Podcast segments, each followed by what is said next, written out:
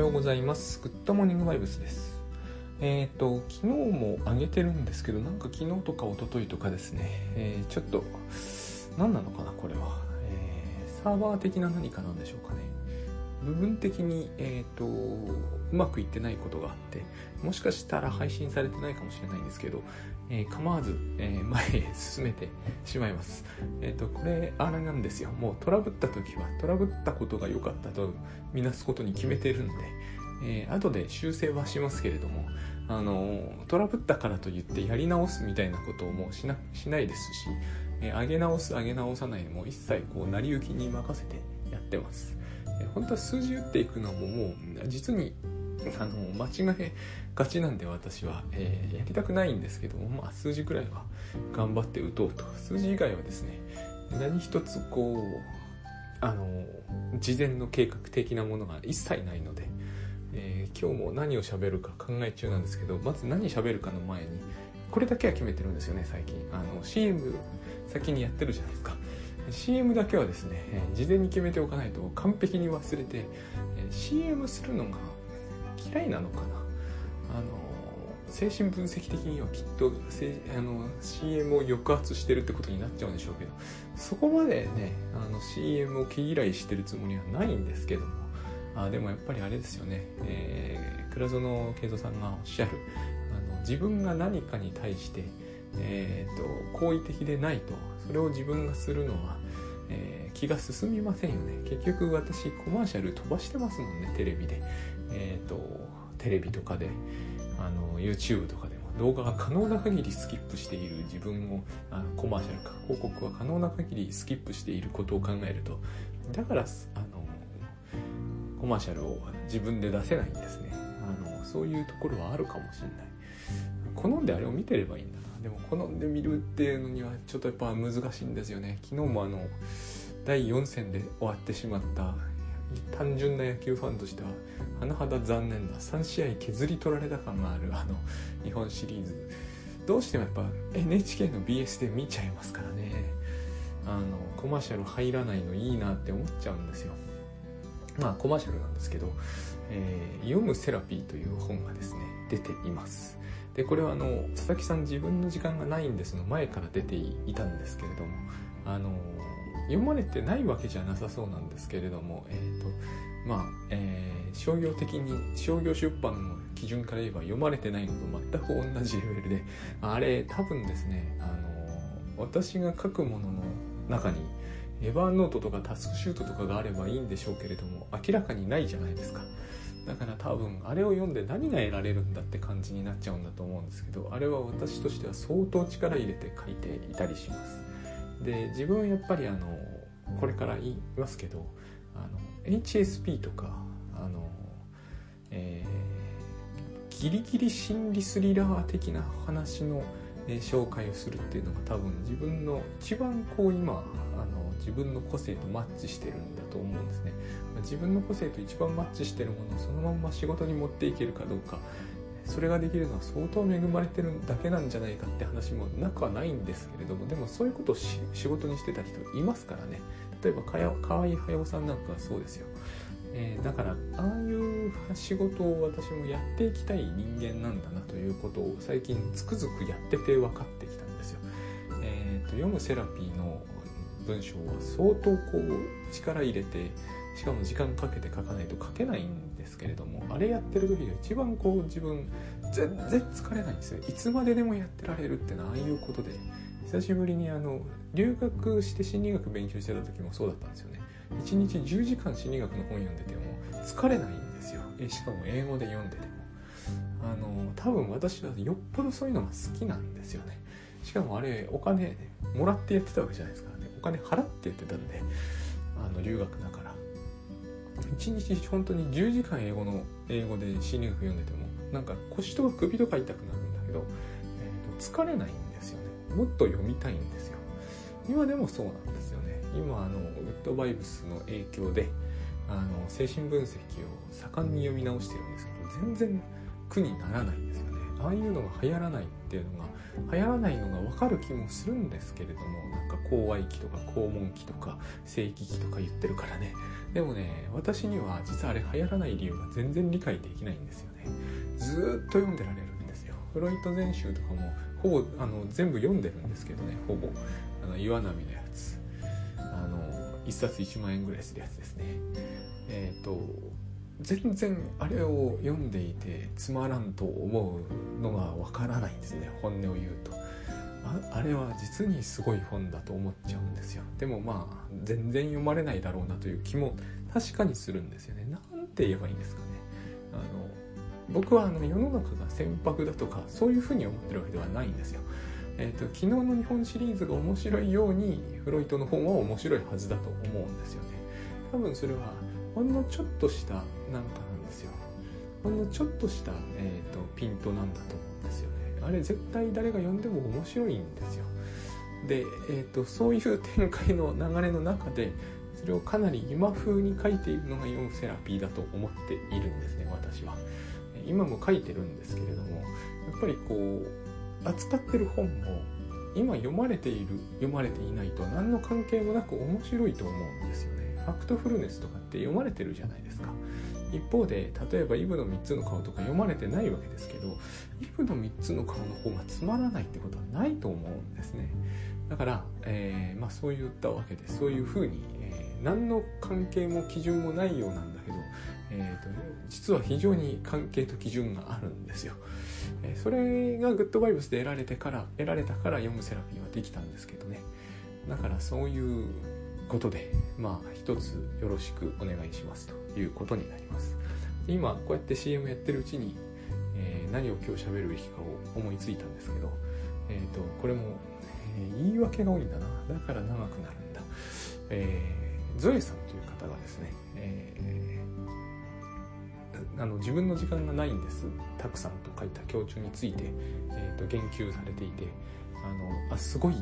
言及だったんでこれの話をしますこれ話するとですねなんかですね変なことにゾエさん批判してるみたいになったりしまいかねないというかそう聞こえかねないんですけどそれ全くないんであの私ゾエさんに対しては、えーと、行為以外何も持ってないですからね。あのうちの子を僕が批判しないのと同じように批判しえないんですけれどもでもこれが、えーと批判っぽく聞こえるとするとですね何かがおかしいんで、えーと、そうではないってことをまず断っておいてから喋りますね。あの精神分析やってるみたいになっちゃうんですよねどうしても。今の特にこの今のこの僕の気分と文脈で喋ってるの精神分析やってるみたいになるんですよで精神分析って依頼もされてないのに勝手にするのはおかしいんだけど、まあ、この番組の特性上グッドモーニングバイブスの特性上そうなってしまうのはちょっとご容赦いただきたいとえーと、ゾエさんにもご容赦いただきたいし、えー、そう聞こえる方にもそうじゃないんだよというふうに聞いてください。でえっ、ー、とですねうんと週5か。週5、え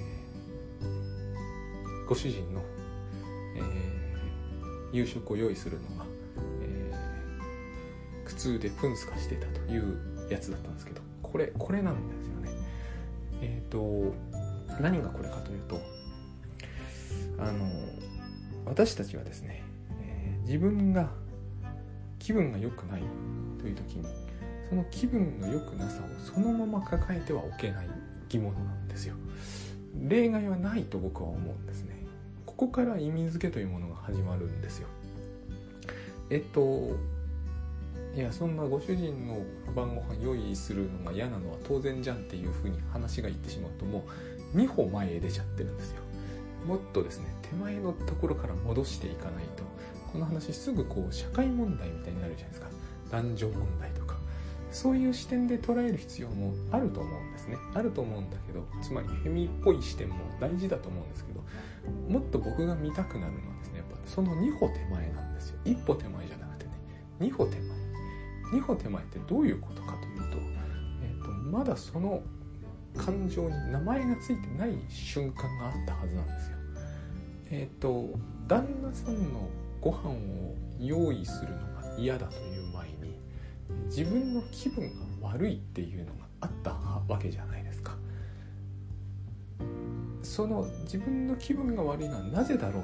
と私たちは考えるわけじゃないですか。こうして、えー、自分の中の悪いものが外に飛び出すっていうここを捉えたんですよ精神分析は。フロイトにせよ対象関係論にせよ。対象関係論って術後ですね。メラニー・クラインという一番弟子の女性ですね。この人あのドクターも何も持ってないのに、えー、精神分析家になったおそらく世界で唯一の人かなと思いますね、えーと、いわゆるこういう言い方はいけないんだと思うんですけどただのおばさんなんですよ。ミセス・クラインなんですね、えー、大学すら卒業してないのかな。大学卒業してたのかな。でも精神分析家っていうのは大学院を卒業してる相当じゃないと取れないことになってますからね今はまあいいんですけどそのクライン派の人にせよ。そうだと思うんですよね。外に出すっていうのが大事、えー、外に出すからこそずっとここの番組でも喋ってますけれども例えば、えー、太陽はいいものだいいっていうのは外に出したわけですよね。太陽にいい自分の中のいいという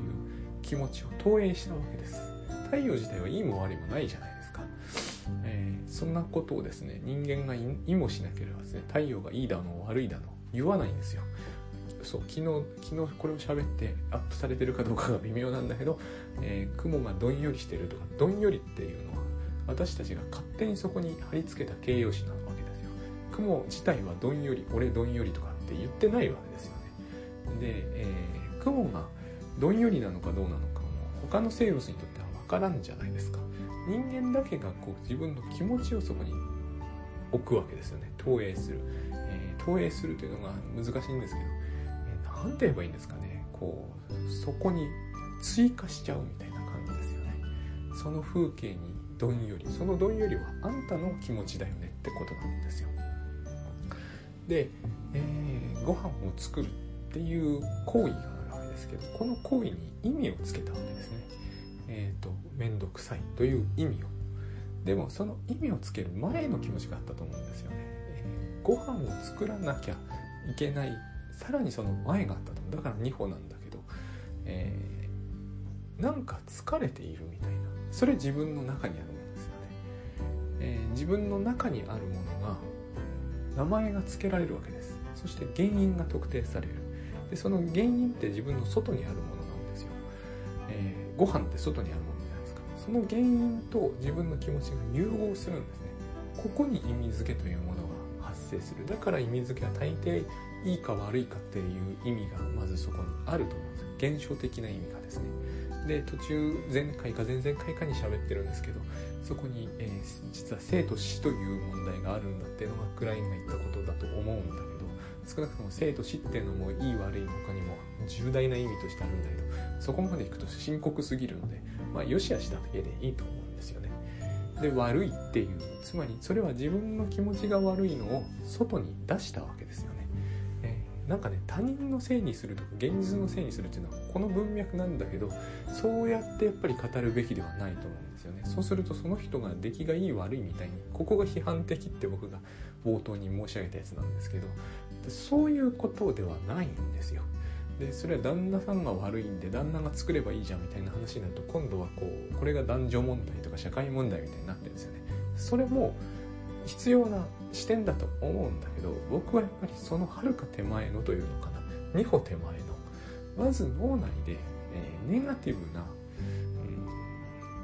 うん、モードが出来上がったというか発生したと。仕事ずっとしてたのかもしれないし。だってあの気分が最高に良くてですねめちゃくちゃ元気いっぱいでさあご飯作るぞみたいな時に、えーと、ご飯に悪い意味付けしないじゃないですか。つまりまず自分の気持ちが最初にあると思うんですよ。これがなかったら、えーと、いいとか悪いという意味付け自体できないんですよね。であのついでにそこにですね、えー、良い悪いという気持ちが発生しちゃうとどうしてもその人間の脳なんでどんな脳でもそうだけど特に人の脳は連想する脳なんで、えーと、ついでにそのご飯を作る気分は良くない融合させた時に連想して何か他のものもくっついてくるんですよね。それが特にそうなんですけど精神分析の、えーと、一つのコアだと僕は思うんです。その例えばお母さんがいつもお父さんの食事の支度をさせられていてそれを自分はネガティブな気持ちで眺めていたとかいう記憶がもう意識が意識が走る前にその連想が走ってしまってしかもその走ったのがあまりにも素早いので、え、自覚することが一切できない、まあ、ここを自覚していこうというカウンセリングだと思うんですけど自覚することが一切できなくてそこに全部こう一緒になって投げ込まれてしまうと。だから一つ一つ解きほぐしていって、まあ、巻き戻していきましょうよっていう、えーと、つまり食事の支度をすると面倒くさく感じるんですっていうのをあれですよ。例えばゾエさんなりが、えー、ソファーのベッドに寝っ転がってでクライアントですねその場のね連想して喋っていくと。その時に、えー、カウンセラーである精神分析家の方の顔は見えないようにする。このこの、えー、位置づけ位置取りが大事だってされるんだけどそうやってこうなんで面倒くさいんですか？続けてくださいってどんどん喋らせるわけですね。このうちに、えーと、自分が、えー、考えてることをことごとくこう言語化していく中で昔の思い出というものを語っていかざるを得ないような状態になっていってしかもそれを、えー、分析家が聞いてるもんだからだんだん分析家が、えー、その、えー、食事の支度をさせている旦那になってみたりそのお父さんになってみたりそうすると自分にとっての旦那だからあるいは自分にとってのお父さんだから自分が子供時代娘時代だったことを思い出して、まあ、転移ってやつが起きるわけですよね。そこに今度はおお父さんを投影したりすると。その中で意味付けの連鎖反応みたいなものが次から次へと生じてくるというものを分析というのかな、えー、解釈していくんですよね。これをどんどんどんどん解釈していくという考え方。で週5の夕食の準備、えー、昔のお母さん週7とかもしていたわけじゃないですか。で同じように意味付けしていたかもしれないし面倒くさいなと。同じようには意味付けしていなかったかもしれないんですけれども大切なのはここで自分の気持ちをそれに、えー、吐き出すということはですねえっ、ー、とまあ意味付けをするということになるんだけれどもあのそれを何て言えばいいんですかね、えー、吐き出すっていうのかな。その自分の中にあるものを外に置く。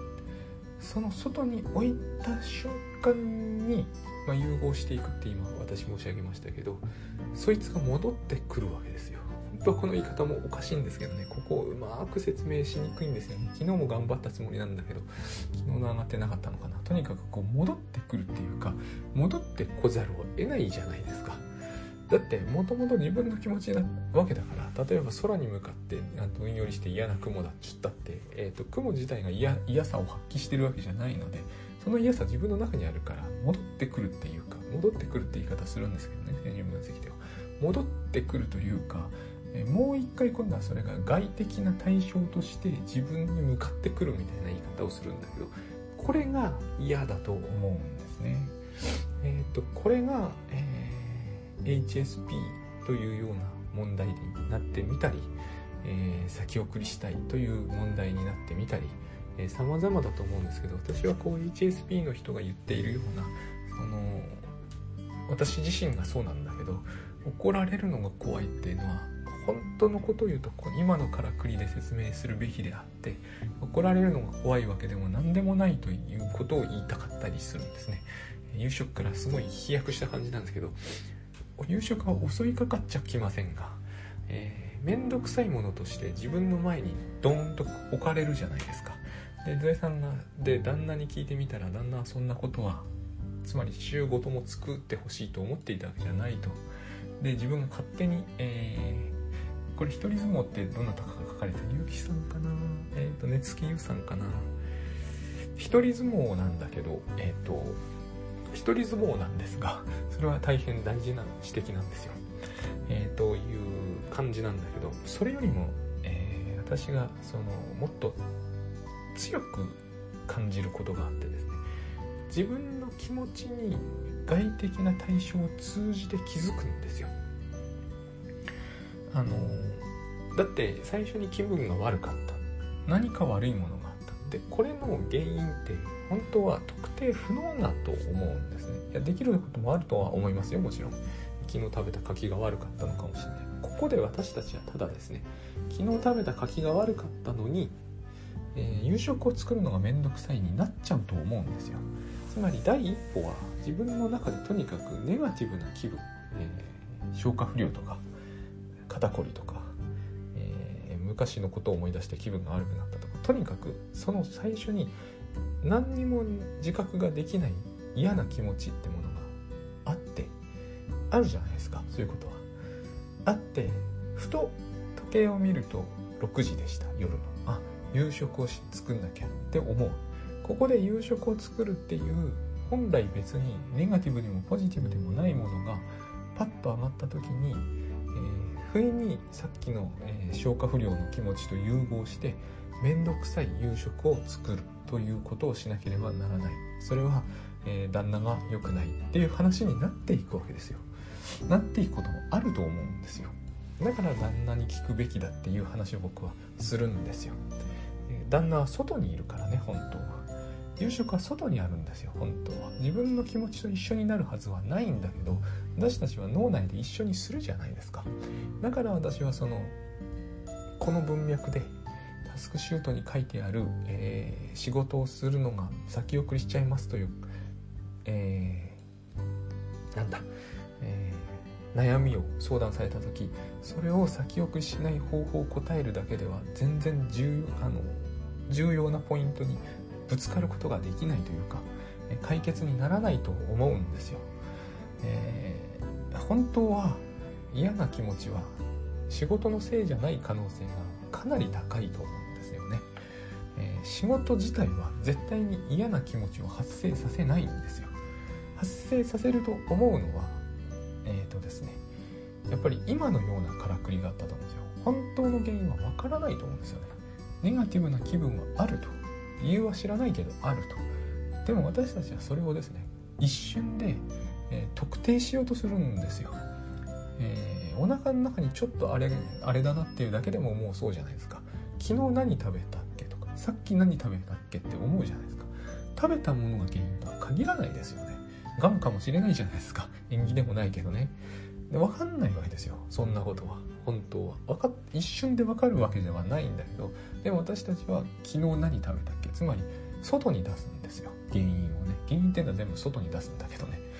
えっ、ー、とだから投影しちゃうんですよ。昨日食べたものに悪いものを投影する。つまり、えー、これもまたすごい特殊な言葉を使うから、えー、今日は喋んないですけど要するに自分の中にネガティブな感じがあったら私たちは常にそれを外に吐き出すと。それを外に、えーと、置く食べたものとかが悪かった、えー、あるいは柿というのはお腹に悪いみたいな。あるいは低気圧というものが来ているとか。全部こう悪いものを外に出すんですよ。そうして、えーと、すごくその病気病気というのかな。この投影、えー、外に吐き出す、えー、というものが、えー、著しく無自覚にしかも激しくやると統合失調症というものになっていきかねないと。なぜならばそうやってどんどん悪いものを外に出したら世の中悪いものだらけになるじゃないですか。そうして迫害妄想というものを持ち始める人もいるわけです。あれも悪いしこれも悪いしもう世の中真っ黒でそいつらがみんな自分に向かってやってくる。これが戻ってくるっていうやつなんですね。自分に向かって戻ってくる。だって、えー、信源自分だから当然なわけですよ。あれ不思議ですよね。私統合失調症の人えっ、ー、と前にも言いましたけど2人知り合いにいますけれどもみんな言うことは同じ。私を攻撃するんですよ。宇宙人とかあるいは悪魔みたいなのがですね。いつも思うんですよ聞いてて。あなたの重要度はどれほどなんだと。あの時々なんですけども最近、えー、話題になっている、えーと、寒冷アレルギーとか、えーと、低気圧の、えー、不調みたいなのがあるじゃないですか。あれもこうえっと、そんなに重要人物なんだろうかってついですね。これはちょっと意地悪いなとは思うんですけども。あのまるでこう皇族のお姫様みたいじゃないですか。今日は低気圧がやっていらっしゃるからやっていらっしゃらないけどあのお姫様の体に気遣われますみたいなそういう感じになるじゃないですか。あのつまり悪いものを外の悪いものをですね環境的に取り除くことはリスクがあると思うんですよね。どうしても、えっと、これもですねなんかこう甘やかされすぎた子供みたいな話してるんで、えそういうことは言いたいわけじゃないですよ。私たちが環境を良くするのは自然でいいことだと思うんですよね。寒ければストーブつけるじゃないですか。暖房も。だけれども、えーと、これをえっ、とですね何て言えばいいのかな、えー、あまり無自覚にやるというリスクってあるとは思うんですよね。あの冬は恐ろしいものになっていく恐れがあると思うんです。これをとことんやると。つまり悪が外にあるっていう観念が問題なんだと思うんですよね。自分の体が作り出してるものなんですよ。ある意味では。悪というのはですね、えー、冬が寒いのは私たちが人体だからなんですよ。白熊は冬が今暑くて困ってるわけじゃないですか。あのも自分のその持っている感じを外に投影するんだけれどもそれは便利だからそうしますけれども、えー、コストがあるとそういうことをするとですね。そういうことをすると、えー、あの人は怒りっぽいとかいうことになっちゃうわけですよね。あの人はいつも怒鳴ってばかりいる。で怒鳴られるのはいつも自分だってことになるじゃないですか。悪の発信源は自分ですから。そういうふうにしてその勝手にプンスカしたってゾエさんが書かれてたのが非常に興味深かったわけですね。そのつまり自分が発信源として作り出したわけですよ。それと合流していくと。でその原因というものを外に置くようになると。こうこれを私たちは一番最初早々期っていうんだけれどもその生後1日目2日目にはこれしかできないからこれをやってここから私たちのその何、えー、て言うのかなこの妄想的な投影というものをする能力といいますかを身につけたと。まああのあれなんですよね。これもローゼンバーグかなというような精神分析家は、えーと、もっと前からじゃないと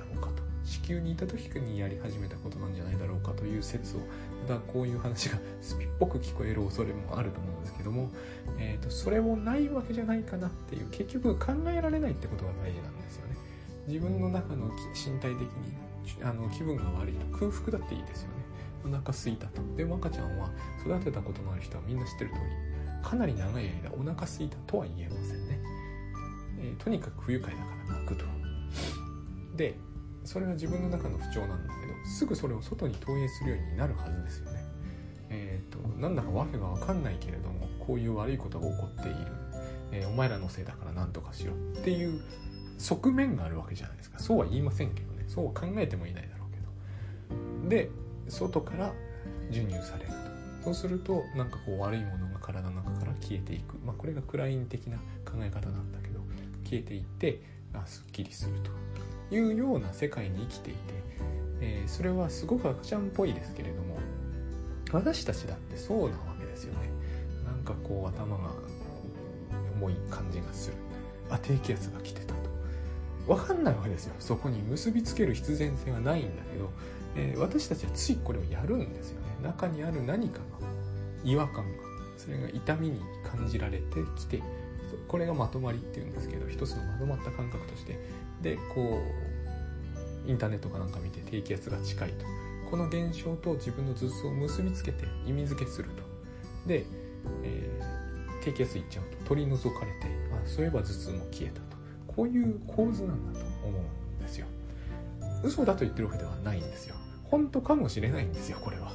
わからないというだけなんです。赤ちゃんだってそうですよね。空腹が空腹の原因は自分にあるんだけど、えーと、授乳という原因は外にありますよね。でその因果率に間違いはないじゃないですか。赤ちゃんがそのうち飲めばすっきりするお腹がいっぱいになって安らかになれるって考えるのは妥当です。妥当ですけれども妥当じゃない考えを必ず持つようにもなるわけです、えー、いずれはそのこんなにイライラしてるのは隣人のあのじいさんが悪いやつだからだとかいうそういう風な考え方と今の授乳の考え方の間に、違いはないということなんですね。まず悪いものが自分の中にあり無自覚にね、えー、その原因を外に見ようとしてその原因を外に見つけてしまってそれを取り除けばすっきりするっていうような、えー、構図そのものはいろんなところに、えー、間違っていても正しくっても成り立っちゃうから、えー、そこで正誤の見分けをつけるのはかなり困難でしかもこれを繰り返していると、外に悪いものがたくさんあるということになっちゃうわけですよね。で、えー、恐怖症ってものが例えば生まれるわけですよ。この話も何度もしてますけれどもえもう軽くですけれども自分の中のこうやって悪いものっていろいろ人間の頭の中で作り出すわけじゃないですか。不潔なものは良くないしえお金を失うことは良くないしこう悪いものっていうものが自分の考えの中ではっきりとすごく出てくるわけですよね。まあそれをクラインは死と呼ぶんだけれど死でもいいですけどね。で死という最悪のものもう腐ってなんか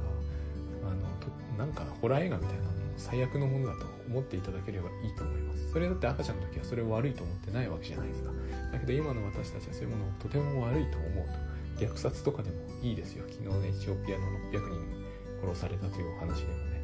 おぞましいものがある観念として僕たちが中に持ってるわけですね。このおぞましいどうしようもなく悪いっていうものを、えー、例えば雲なりに投影する。そうすると雲を見た瞬間にうわーって思うわけですよね。うわーって思うじゃないですか。なぜなら自分の中自分の価値観の中で最悪だと思ってるものを雲に一身に負わせたからもう雲は最悪ですよね。で雲がこっちにたまたま向かって向かってないんだけど、えーと、動いてくるとうわーってなるわけですよね。襲われてきたみたいな。これを全世界に見るとその人は妄想的にな被害妄想的になっていくと。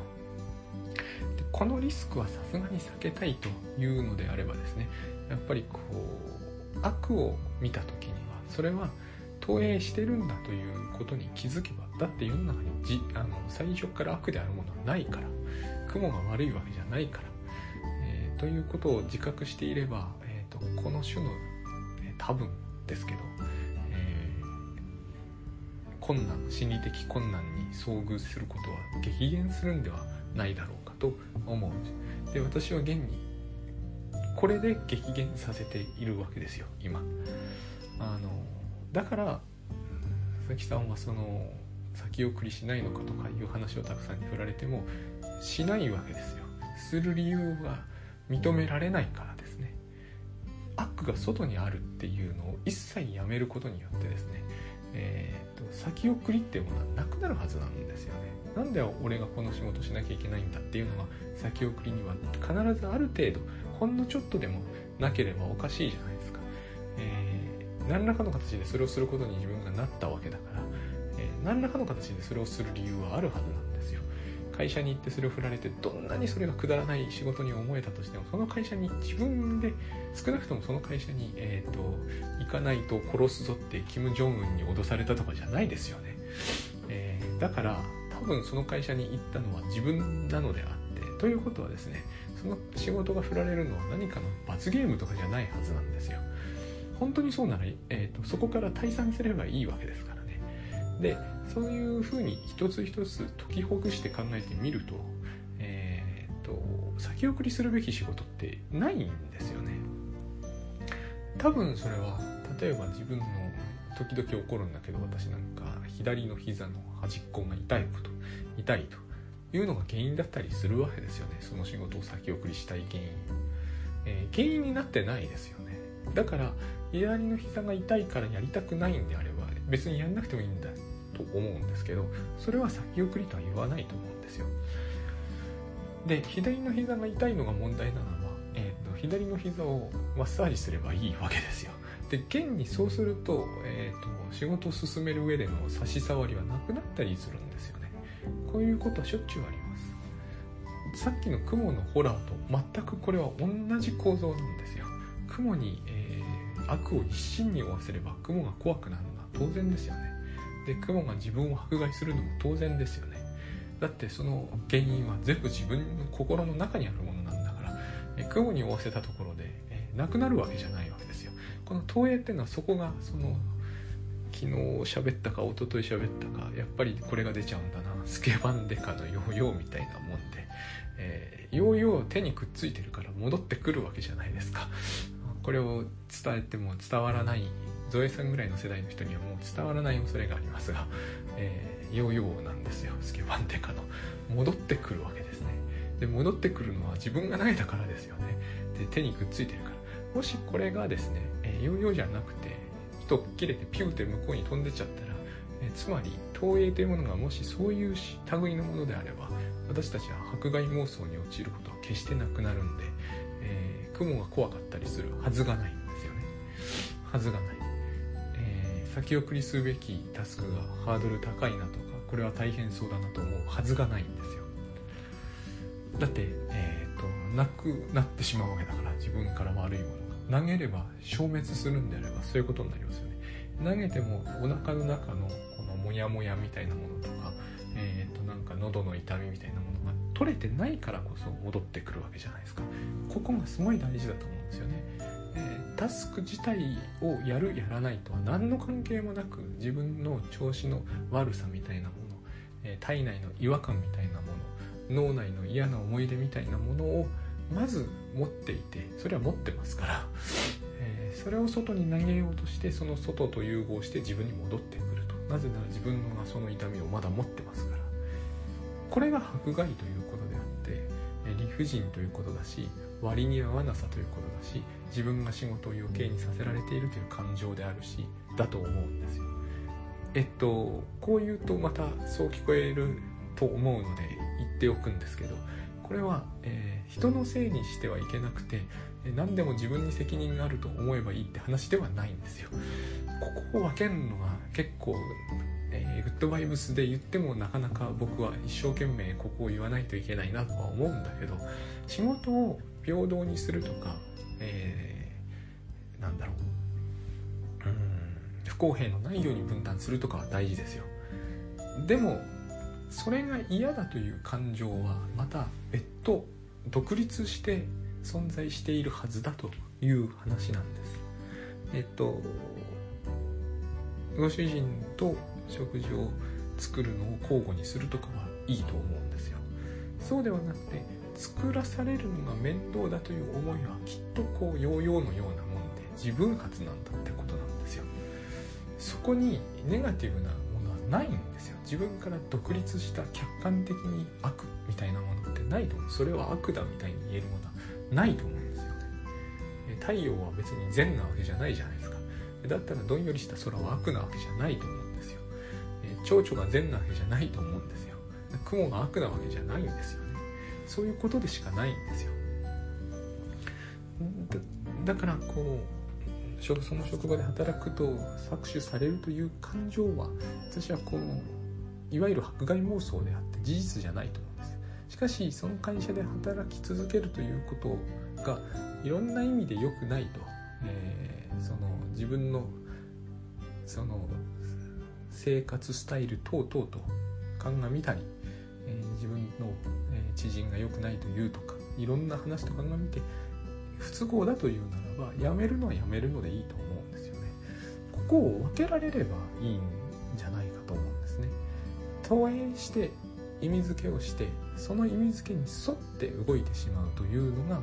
えーそうするとその意味付けに対して自分が自覚のない確信を持ってしまうのでつまり、えー、タランチュラは悪の権下だみたいなそういうことになってしまうのでそうでなければいいと思うんですよ。私は雲が嫌なわけじゃないから、えー、殺すことはしないんですが、えー、妻と娘が恐怖感に怯えればそれをつまんで外に出します。ちなみに娘には昔は君はこれを怖がらなかったぞって言うんですよ。そうするとつまりそれは意味付けだからっていうふうに彼女は答えるんですよ。倉園さんの本読んでますからね。こういうことであれば別に雲外に出すのはいいじゃないですか。分離するっていうことにはことでもなあるかもしれないけど別に家の中で雲買うことはないですからね。そういうことだと思うんですよね。でこれが、えー、自分の時間がないという恐怖感も同じだと思うと今では思っているということなんです。つまり、えー、投影してるんですよ。意味をつけて。人のために働くのは飯し方向だという意味をつけて自分の中の不不快感がかつてなんかこう学校とかで何かを無理やり炎天下の中でやらされた嫌な気持ちというものが多分ようなものがあってそれだと言ってるわけじゃないですよ。そういうようなつまりネガティブな気持ち名付けられないネガティブな気持ちがありそれと自分が今連想したことを融合させているということだと思うんですよね。それが自分の時間がないと。つまり自分の時間が奪い去られていて不当に取り去られているという、えー、判定だと思うんです。でもそのジャッジメントを、まあ、私は迫害妄想だと思うので、えー、なるべくしない方がいいと思うんですよ。でという上でですねえっ、と家で自分の好きなゲームをする。全然いいじゃないですか。僕はそれが両立しないというふうには思えないんですよね。といったところで長いのでまあしかもこの話は延々エンドレスに続く印象なのでこの辺にしておきます。